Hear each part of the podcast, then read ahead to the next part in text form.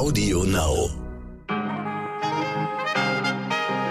Guten Morgen, liebe ZuhörerInnen. Heute ist Montag, der 10. Januar. Ich bin Michel Abdullahi und hier ist für Sie heute wichtig mit unserer langen Version.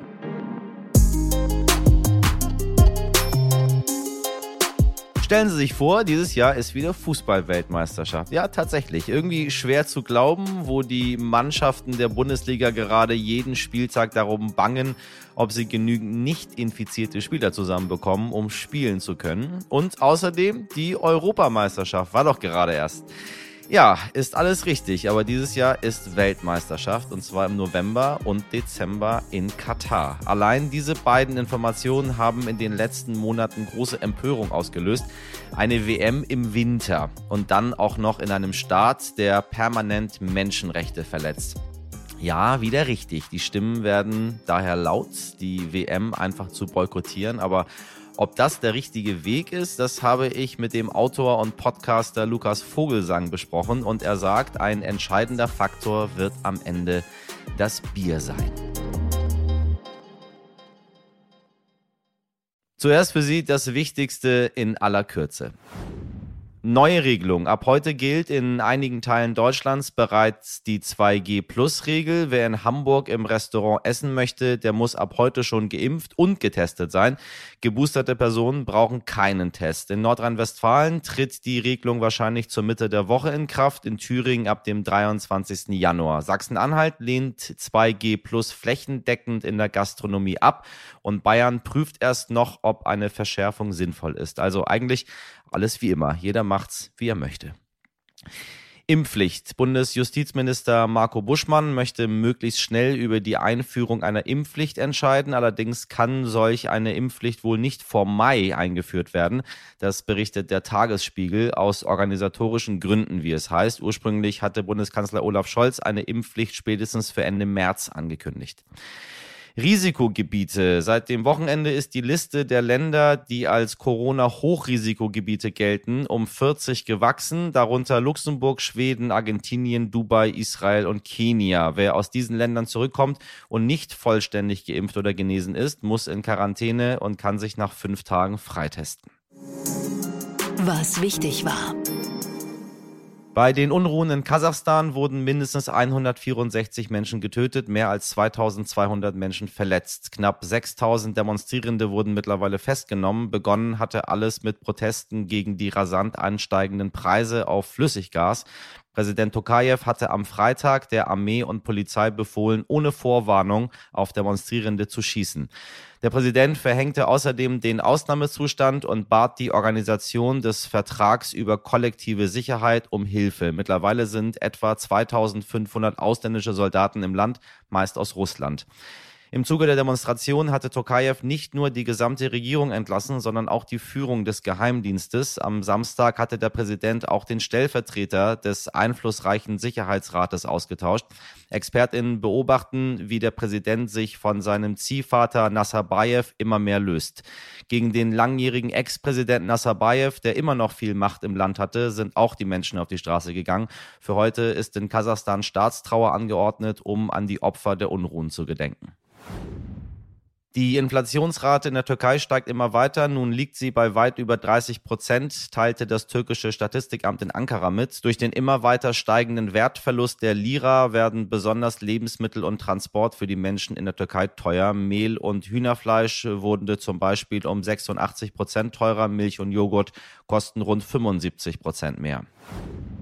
Nach SPD und FDP unterstützt mit den Grünen nun die ganze Ampelregierung eine zweite Amtszeit von Bundespräsident Frank-Walter Steinmeier. Auch die Union hatte sich für Steinmeier ausgesprochen. Am 13. Februar wählt die Bundesversammlung den nächsten Bundespräsidenten. Steinmeier ist bisher der einzige Bewerber. Was wichtig wird. Ein Gericht entscheidet heute in den frühen Morgenstunden unserer Zeit, ob der Tennisstar Novak Djokovic nun an den Australian Open teilnehmen darf oder ausreisen muss. Begonnen hatte der Wirbel um Djokovic mit einer medizinischen Ausnahmegenehmigung, die der Weltranglisten Erste bei der Einreise nach Australien vorgezeigt hatte.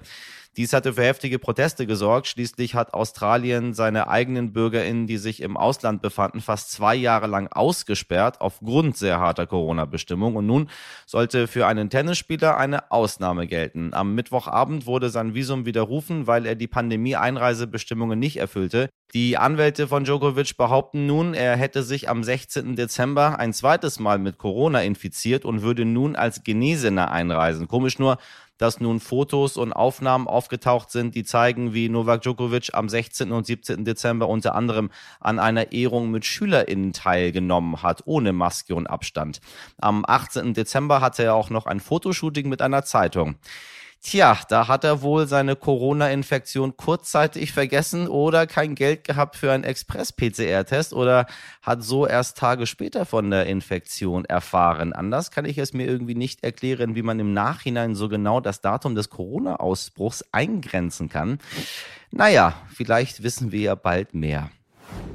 Russland und die USA setzen heute ihre Gespräche fort. Bei dem von beiden Seiten bestätigten Treffen von Unterhändlern aus Moskau und Washington in Genf soll es um den russischen Truppenaufmarsch an der Grenze zur Ukraine, aber auch um die von Russland geforderten Sicherheitsgarantien der NATO gehen.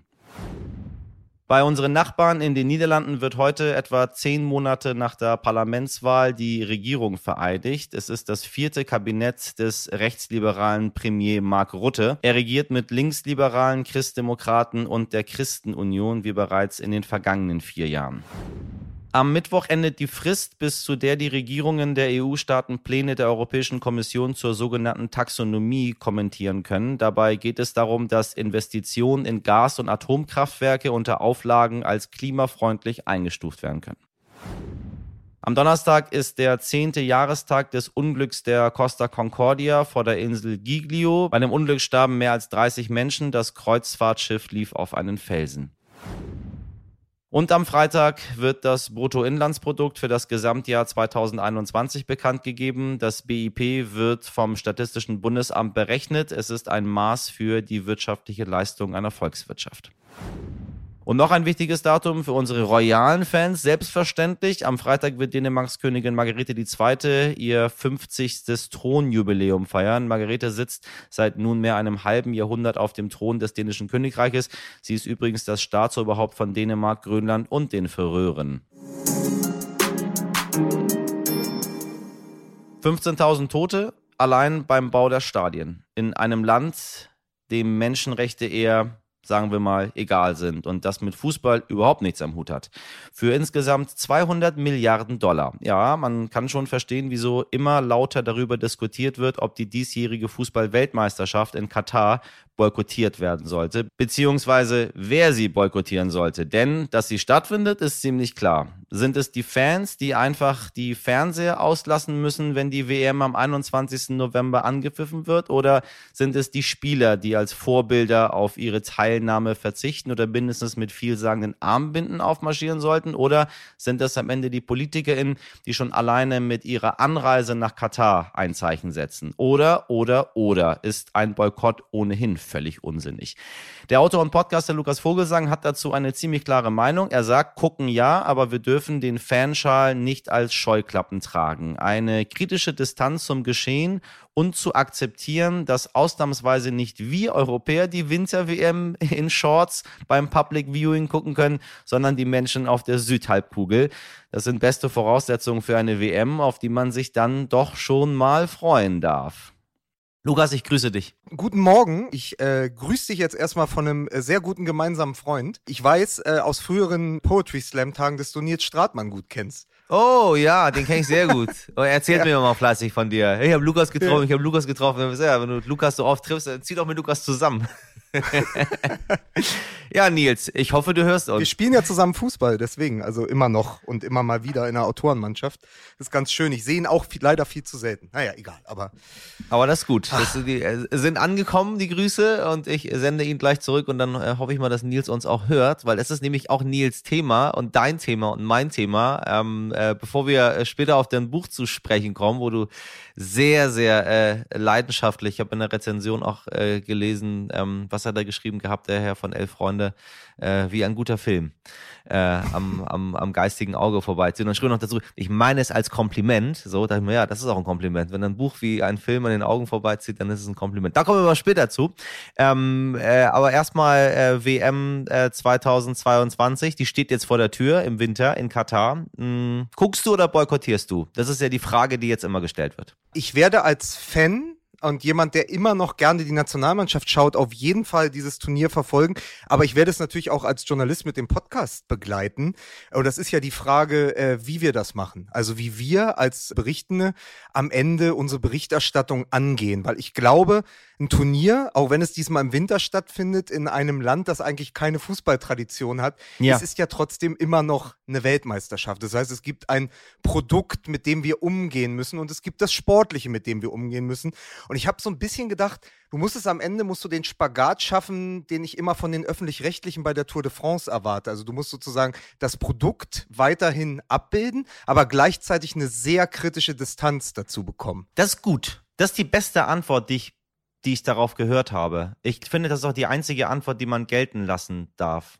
Weil irgendwie, ich gucke nicht, finde ich irgendwie komisch. Und ich gucke, aber mir ist es egal, ist irgendwie auch komisch. Und ich gucke und weiß, was dort passiert, ist irgendwie auch komisch. Und ich halte irgendwie einen Banner äh, in die Kamera und sage hier, ähm, wir sind gegen Menschenrechtsverletzungen und dann spiele ich aber dort, wo es Menschenrechtsverletzungen gibt, ist auch komisch. Dieses, dieses Kritische ist, finde ich, finde ich sehr gut. Also ich glaube, es ist das, was immer schwieriger auch wird in den nächsten Jahren. Du musst gucken, dass du das Sportliche in diesem Fall nicht vermengst mit dem Politischen, aber immer sagst, ich bin mir dessen gewahr. Ich weiß, wo das stattfindet. Eben nicht den Fanschal als Scheuklappen tragen, sondern sagen, ey, da passiert etwas in einem Land und dort dürfte es nicht passieren. Es dürfte dort nicht stattfinden, aber jetzt findet es dort statt. Das hätten wir in den letzten acht bis zehn Jahren ändern müssen. Das ist vorbei. Der Zug ist abgefahren und jetzt gehen wir damit um und jetzt finden wir eine Haltung dazu. Als Journalisten, aber auch als Fans. Ist es eigentlich gut, dass die WM dort stattfindet? Weil ich finde, darüber wird auch zu wenig gesprochen. Äh, die Menschenrechtsverletzungen gäbe es ja mit oder ohne WM trotzdem. Das Leben dieses Emirats geht auch sonst weiter mit dem System, was die fahren.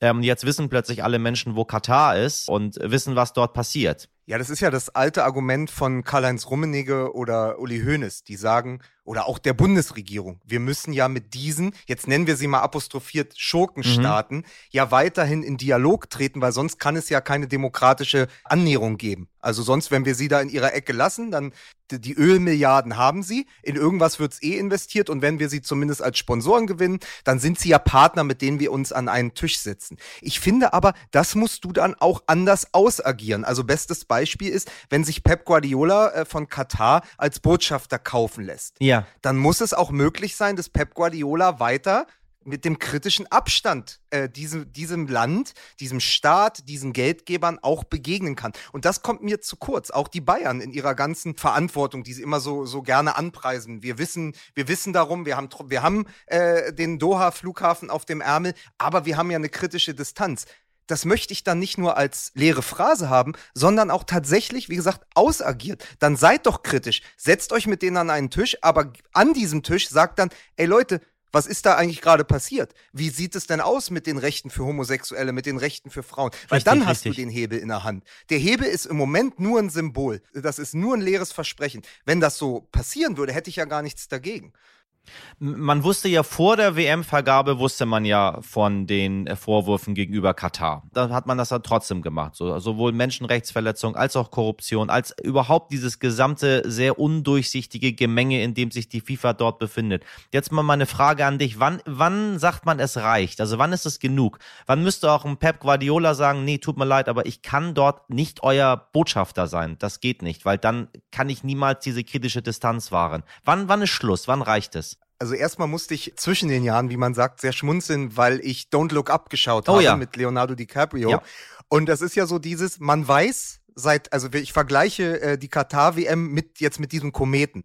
Du weißt, seit zehn Jahren, da rast etwas auf uns zu Und anderthalb Jahre vorher, während der Europameisterschaft, Hm, wachst du plötzlich richtig. auf und sagst, da ist ein Komet am Himmel. Was, wir werden alle moralisch zerquetscht. Der Planet ist dem Untergang geweiht. Was machen wir jetzt mit der WM in Katar? Man hatte ja eigentlich lang genug Zeit. Das heißt, meine etwas ernüchternde Antwort, ähm, jetzt nicht aus Fan, sondern aus Journalistensicht, ist, der Fußball dehnt gerade seine Gen Grenzen ganz ungut. Also, äh, so wie wir über seit Monaten darüber reden, dass die Grenzen des Sagbaren, spätestens mit Donald Trump als US-Präsident immer weiter verschoben werden, werden auch die Grenzen des Machbaren immer weiter verschoben. Weil wir dachten ja schon, Sepp Blatter als FIFA-Boss, Ja. welcher Bösewicht soll denn danach Ja, kommen? ja. Dr. Evil?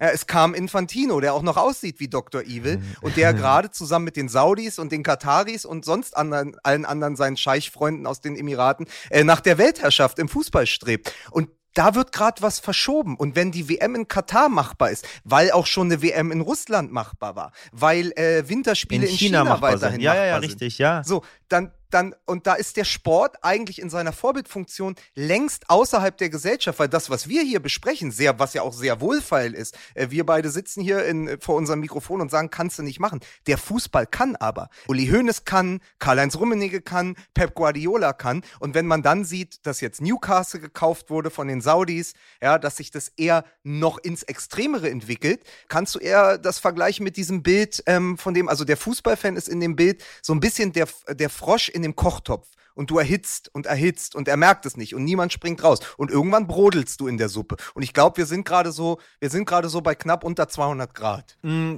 Ich will gar nicht fragen, was wünschst du dir, wer sich wie verhält, sondern ich will es ehrlich gesagt ziemlich knallhart formulieren. Ähm, was sagst du, wer muss sich jetzt wie verhalten?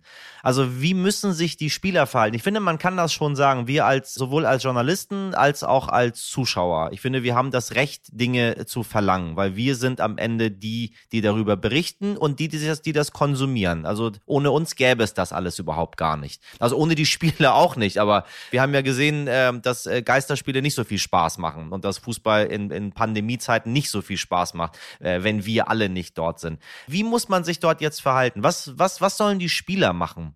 Jetzt mal, wenn wir mal mit denen beginnen. Wir haben über FC Bayern München gesprochen, die haben Qatar Airways auf ihrem Ärmel. Ja, aber auch, genau, aber auch wieder eine ernüchternde Antwort. Ich glaube, die Spieler sind nicht der Hebel. Ja. Die Spieler sind am Ende Angestellte ihrer Vereine und dann Spieler der jeweiligen Nationalmannschaften. Wenn sie das boykottieren, dann fliegt halt jemand anderes zur WM. Und da muss man immer es auch nochmal aus Punkt. sportlicher Sicht sehen. Wir haben das gerade äh, vor den Olympischen Spielen in Japan gesehen, als es eigentlich ja Spiele im Lockdown waren. Wenn Olympioniken vier Jahre auf etwas hintrainieren, wenn ein Sportler, der Mitte 20 ist, seine erste WM oder seine zweite WM oder seine letzte Ja. WM spielen kann, dann kannst du ihm die nicht wegnehmen. Das heißt, die Spieler sind der kleinste Hebel, zumal sie sich ja auch dann oft durch Unwissenheit oder durch Sponsorendruck auch vor den Karren spannen lassen. Da gibt es zwei Beispiele. Zum einen diese unsägliche Geschichte mit den Human Rights, wo sie das vor dem Spiel Goretzka Ihren Banner so genau, halten, wo sie das ja. auf ihre T-Shirts gepinselt haben. Und du hast eher gedacht, ah, das ist jetzt aber auch eher so vom Sponsoring her gedacht, als dass da wirklich was passiert. Also das ist ja wieder, wo ich immer sage, diese leeren Phrasen. Du, du trägst Human Rights als große Buchstaben ins Stadion, aber was machst du daraus? Anderes Beispiel ist diese Werbekampagne während des Lockdowns, als ich glaube Alfonso Davis Joshua Kimmich, da ist er wieder, und äh, Leroy Sané konnten den alten oder durften den alten Bill Withers Song Ain't No Sunshine verhunzen. Ain't No Sunshine When You're Gone. So, dann dachte man, ah, das ist aber schön, die singen im leeren Stadion, weil die Fans nicht da sind. Am Ende dieses min einminütigen Clips sind zehn Sekunden Qatar Airways Werbung. So, und dann dachtest du ja, okay, das ist, das, ja, ist doch trotzdem nett gemeint. Der gleiche Clip ist zur gleichen Zeit vom AS Rom und von PSG, die ja auch mit Qatar Airways zusammenarbeiten, publiziert worden, äh, auf YouTube äh, ausgestrahlt worden, mit dem gleichen Song, halt nur andere Spieler. Äh, wo du dann sagst, können dann diese Spieler, die im leeren Stadion für Qatar Airways äh, singen, die äh, Human Rights draufschreiben und trotzdem nach Katar fahren, sind die wirklich diejenigen, auf die wir uns verlassen können? Ich glaube nicht. Ich glaube, der Hebel liegt bei uns als Konsument, als Fan und eben auch als Journalisten zu sagen, wie gehen wir damit um? Wie lange machen wir das noch mit? Müssen wir einfach damit leben, dass es jetzt so ist, wie es ist und auch so bleiben wird, dass das nicht mehr dieses romantische ist, was der Sport mal hatte, sondern dass es um äh, um Geld ging es ja immer, aber es ist jetzt massiv sichtbar geworden, um Korruption, um Menschenrechtsverletzungen, um um Doping, um dass sich einfach vieles verschoben hat und dass das jetzt ein Teil davon geworden ist. Ich meine, egal wo die Spiele jetzt in den nächsten Jahren hingehen, wir selber machen es ja hier in Europa nicht mehr und auch oder immer immer weniger, es wird immer komplizierter andere Länder sind dran. Der Fußball muss auch irgendwann wieder zurück nach Afrika kehren. Dort muss es auch Weltmeisterschaften geben. Afrika ist ein sehr schwieriger Kontinent, was Menschenrechte und Korruption angeht. Müssen wir da, damit leben, dass es jetzt einfach so ist, wie es ist und dieses Romantische von früher, was vielleicht, ich weiß gar nicht, wenn wir jetzt vor 60 Jahren dieses Interview gespürt, ge geführt hätten, ob wir nicht dann auch Dinge gefunden hätten, wenn, keine Ahnung, etwas in Jugoslawien stattfindet oder in der Sowjetunion oder äh, auch bei uns, so in den USA. 1978 Argentinien. waren die Spiele waren die Spiele, also waren die Weltmeisterschaften in Argentinien. Ja, ja, ja, ja, da ja. wurden, da wurde in jenen Stadien gespielt, in dem vorher Leute oder hinterher wieder Menschen exekutiert Richtig, wurden. richtig, Und da richtig. ist doch Berti Guter Vogts Punkt. auch. Also das war ja sozusagen der Vorgänger vom von dem großen äh, Katar-Zitat von Franz Beckenbauer. Ich habe keine Sklaven gesehen. Ja. Ähm, genau, so, das hat ja Berti Vogt damals auch gesehen. Wir haben da, wir haben da niemanden gesehen. Wir haben keine Gefängnisse gesehen. Wir haben keine Erschießungen gesehen.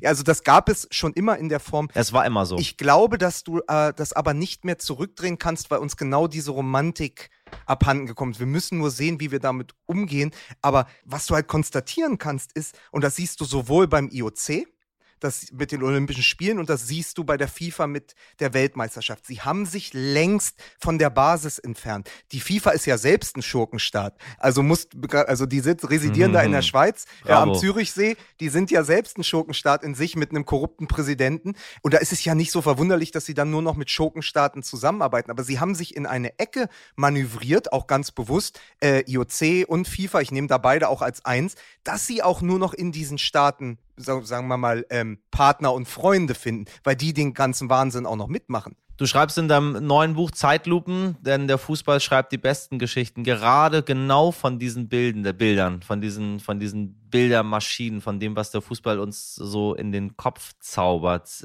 Was zaubert er dir selber jetzt noch in den Kopf? Ich habe erst, als, als wir gesagt haben, wir müssen über die WM in Katar sprechen, ist mir aufgefallen, dass Jahr 2022 ist und dass dieses Jahr WM-Jahr war. Ich meine, früher, als ich noch ein Kind war, konnte ich sechs Monate nicht schlafen vorher, als WM war. Da pochte mir das Herz bis nach oben und ich freute mich auf alles, was dort war. Das ist ja, hat sich ein bisschen verändert, hat aber auch ein bisschen mit dem Überkonsum zu tun und ich glaube mit dem, mit dem, mit meinem Alter und, und mit dem, was so passiert im, im, in der Welt.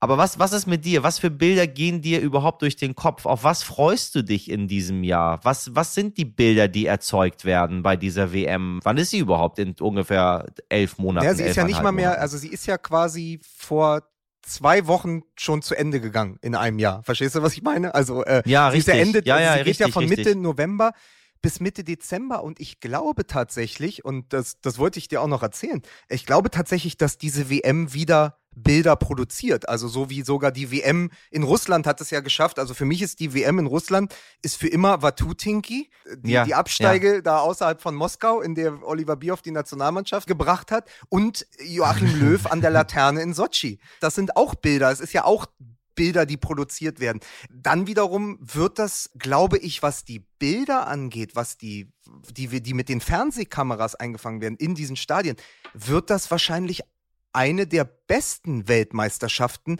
weil sie ist die teuerste. Sie ist zehnmal ähm, so teuer wie die WM in Russland. 200 Milliarden hat die gekostet. Stichwort Sportswashing, ja. Also sie, die Scheichs, die Kataris haben ja ein Ziel damit. Das heißt, sie werden die Bilder liefern. Und wenn die Nationalmannschaften auf dem Level spielen, äh, wie sie es zuletzt auch getan haben, kann es auch äh, vom Sport her sehr, sehr interessant werden. Was ich glaube, ist nämlich genau das, dass wir aufpassen müssen, dass wir es gut journalistisch begleiten. Der Fan aber, der wird ein hervorragend organisiertes Turnier erleben, wo man dann genau wieder sagen kann, ja, ich habe ja keine Sklaven gesehen, ich habe keine Gastarbeiter gesehen. Übrigens, äh, Freund von mir, Kollege von der Bild-Zeitung, die waren äh, jetzt zum Arab Cup, hieß das, glaube ich, waren die dort in, Ja. in Doha, in Katar. Du kannst alle WM-Stadien in 171 Minuten abfahren. Eine WM in Wow. unter drei Stunden. Und alle bis auf ein Stadion sind mit der U-Bahn erreichbar. Das heißt, was die Infrastruktur angeht, was den Sport angeht, ist der Grundstein gelegt, dass es ein herausragendes Turnier wird. Und genau deshalb müssen wir aufpassen, dass wir uns dem nicht anschließen, dass wir nicht die ganze Zeit dann doch jubelnd unterm Tannenbaum sitzen und sagen, was eine fantastische WM, das haben die Kataris aber gut gemacht, sondern wachsam bleiben, unsere Haltung dazu entwickeln und sagen, hey, das ist zwar eine tolle WM, was die Bilder und den Fußball angeht, aber auf welchem Fundament? Ja, also Stichwort Leichen pflastern ihren Weg. Was glaubst du, wie wird es am Ende laufen? Gucken die Menschen trotzdem eh alle, wir sitzen dort und freuen uns. Eine Sache, die hier noch äh, mir sehr wichtig ist an dieser Stelle, weil viele gemeckert haben, wie kann denn eine WM im Winter stattfinden? Da können wir doch gar nichts machen, gibt es gar kein Public Viewing, da können wir doch gar nicht grillen. Äh, meine lieben ZuhörerInnen, es gibt ja auch eine Südhalbkugel auf dieser Welt und für die ist die WM fast immer im Winter, wenn sie bei uns hier stattfindet. Äh, da sitzen die Menschen in Bolivien und Argentinien auch bei Minusgraden und gucken sich die WM an, während wir hier Sommer haben. Nur just saying, die, die Welt ist nicht konzentriert auf, äh, auf äh, Zentraleuropa, sondern jetzt ist mal ein bisschen andersrum. Es ist die erste nicht-eurozentristische Weltmeisterschaft. Natürlich ist das auch ein Ansatz. Ich glaube, es wird tatsächlich so sein, dass es eher diese Bedenken geben wird, als die moralischen oder politischen Bedenken, nämlich dieses, jetzt kann ich ja gar kein Public Viewing machen, ist ja kalt draußen, also zumindest bei uns. Und was soll denn das? Das Bier friert ja an, jetzt muss ich mit, mit dem Glühwein vorm Fernseher sitzen. ja, und ich genau. glaube aber genau. Willkommen diese, in Argentinien. Ich, ich glaube auch, dass dieses, dass das Bier der entscheidende Faktor für die Fans wird, weil ich glaube, frei äh, nach Bertolt Brecht, erst kommt das Saufen, dann die Moral. Ich glaube, dass es am schwierigsten wird für die Fußballfans, wenn sie alles andere aussperren äh, können und bei allem anderen die Scheuklappen aufhaben können, aber dass man vor Ort kein Alkohol trinken darf und im Stadion auch nicht und nur in so Fanzonen, wie die FIFA es ja schon hat verlautbaren lassen, das wird am Ende der entscheidende Punkt, wo die sagen, nee, sorry, eine WM in Katar, wenn ich da nicht vor jedem Springbrunnen in der, in der Altstadt saufen kann, dann habe ich tatsächlich keine Lust dahin zu fliegen. Da ist was schiefgelaufen, würde ich mal sagen, wenn jemand so einen, einen Gedanken hat. Ich, auf, auf der einen Seite kann ich es verstehen, muss ich ganz ehrlich sagen. Ähm, auf der anderen Seite muss ich sagen, ähm, wir können nicht davon ausgehen, dass die gesamte Welt nach äh, unseren Regeln tanzt und so ist wie wir. Da müssen wir, finde ich, zumindest auch ein, ein, bisschen Demut vor der Kultur und vor den Gesetzen und vor den Regeln äh, anderer Kulturen mal ein bisschen mitbringen, liebe Leute da draußen. Aber final noch der Gedanke, also wenn, wenn die sozusagen die Leitfrage unseres Gesprächs hier ist, wie wird der Fan reagieren? Glaube ich schon, dass es in die Richtung gehen wird, der Fan wird trotzdem dieses Turnier anschauen, so wie dieser, wie der der Fan auch das Turnier in Russland sich angeschaut hat. Und deshalb muss man einfach nur gucken, wie wir am Ende damit umgehen. Abschließende Frage, mal, wenn wir mal wieder auch zurück zu uns kommen, weil wir haben ja auch Fußball bei uns zu Lande. Jetzt haben wir wieder Corona äh, en masse überall. Schon wieder ist, ist alles in ganz schwierige Gefilde reingekommen. Hast du dir mit deinem Buch alles aus der Seele geschrieben oder denkst du dir jetzt, eigentlich muss ich jetzt Teil 2 noch hinterher packen? Weil es geht ja genauso weiter, ja, es, es, hört ja nicht auf. Es war ja so, also die Zeitlupen sind ja letztendlich eine Ode an die Romantik gewesen, also an die großen Momente. Ricken Lupfen jetzt ist 25 Jahre her, ähm, oder war vor 25 Jahren äh, Champions League Sieg von Borussia Dortmund im Münchner Olympiastadion oder die zwei Minuten von Barcelona, die Mutter aller Niederlagen für den FC Bayern. Also es, äh, Cantonas äh, Tritt gegen Crystal Palace äh, jährt sich jetzt am 25. Januar wieder. Das sind ja die Bilder, die so haften bleiben und der Fußball produziert diese Bilder und diese Geschichten. Und das äh, Fantastische ist, je länger man sich damit beschäftigt, desto mehr dieser Geschichten springen einen an. Also jetzt auch wieder, äh, dieses Jahr könnte man was zu Tim Wiese machen. Effenberg hatte ich schon mit dem Finger, der Kaiser allein auf dem Rasen von Rom. Ich bin gespannt, was in den nächsten Jahren für Bilder produziert werden oder Momente, die auch für uns im Kollektivgedächtnis bleiben. Ich finde aber so in dieser Geisterspielzeit ist das fast ausgeblieben. So, äh, also so ein bisschen wie, als wäre Fußball plötzlich äh, das Gegenteil von Karaoke, also nicht das leere Orchester, sondern du spielst halt ohne Publikum. Da ist nicht viel hängen geblieben. Ich bekomme, ich bekomme, also ich bin ja Hertha-Fan. Ich weiß auch nicht mehr, welcher Abstiegskampf, Abstiegskampf das war, ob das äh, am Ende mit Bruno Labbadia war oder wer dazwischen Trainer war, weil es einfach dieser Anker, das Publikum, diese, die, diese Wechselwirkung aus Spiel und Zuschauer, wenn das fehlt, ist das Spiel wirklich ein Tanz um die leere Mitte. Wollen wir hoffen, dass sich das bald ändert. Äh, als Werder-Fan kann ich sagen, bleibt natürlich in Erinnerung, dass unser Trainer ähm, gefälschte Zertifikate bei sich hatte. Ich finde, das äh, sollte auch hier gesagt werden und dass die Stadt Bremen und äh, überhaupt Werder damit sehr gut umgegangen ist, finde ich, mit dieser ganzen Geschichte. Man hat das nicht so extrem ausgeschlachtet und es, es hat auch was Gutes. Zumindest haben wir einen neuen Trainer, der ein bisschen mehr kann als der alte. Also so, so ganz so schlimm ist alles nicht.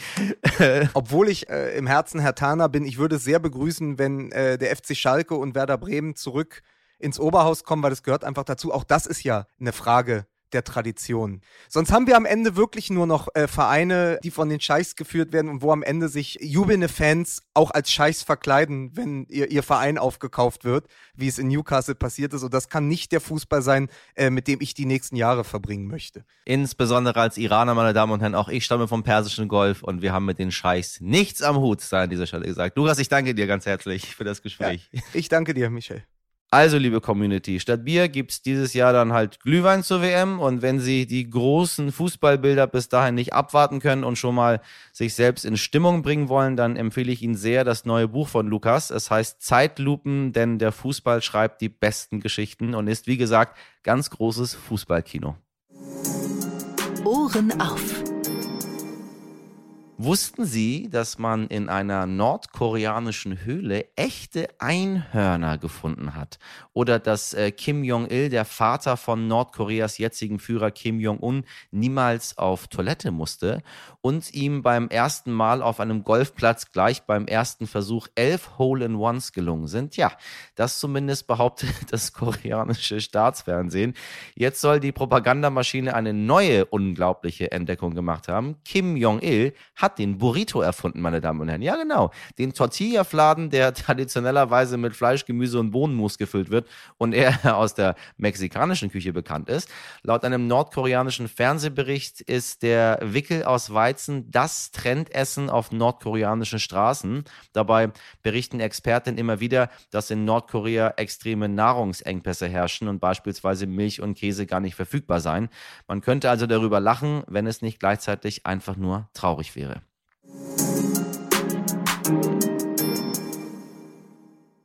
Wir finden zwar keine Einhörner für Sie oder lochen einen ganzen Billardtisch mit einem Stoß an, aber dafür bekommen Sie von uns zuverlässige und geprüfte Informationen und wenn Sie mögen, dann auch morgen wieder ab 5 Uhr. Empfehlen Sie uns, folgen Sie uns, bewerten Sie uns oder schreiben Sie uns, was Sie so alles erfunden haben an heute wichtig, stern.de. Heute in der Redaktion für Sie im Einsatz waren äh, meine ganz wunderbaren Einhörner Sabrina Andorfer, Mirjam Bittner, Dimitri Blinski und Frederik Löbnitz. Produziert hat diese Folge Andolin Sonn für Sie. Ich wünsche Ihnen einen äh, guten Start in die neue Woche. Machen Sie was draus. Ihr Michel Abdullahi.